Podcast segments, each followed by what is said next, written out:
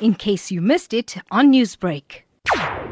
Kriek says they view the proposed constitutional change and amendments as unnecessary as well as threatening food security and sustainable agrarian reform. Kriek says their anti expropriation without compensation position should not be interpreted as opposition to the sustainable and successful land reform process.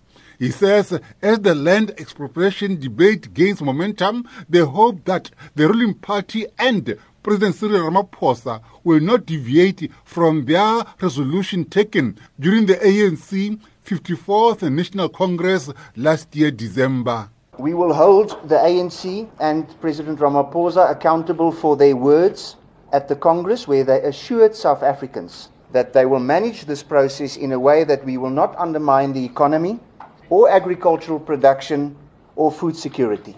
Agri SA Deputy Chairperson Pierre Verkuil says the expropriation of land without compensation is a populist approach which has the potential of setting the country back. Verkuil says they are prepared to participate in land reform and land restitution that aims to empower all the farming communities. We want to be part of a success story in land reform. We want to in a, be in a position to be able to make it work.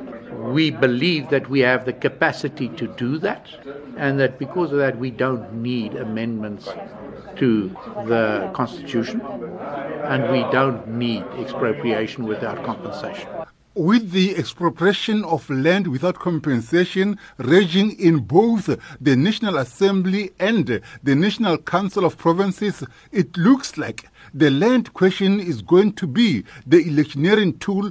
Newsbreak, Lotus FM, powered by SABC News.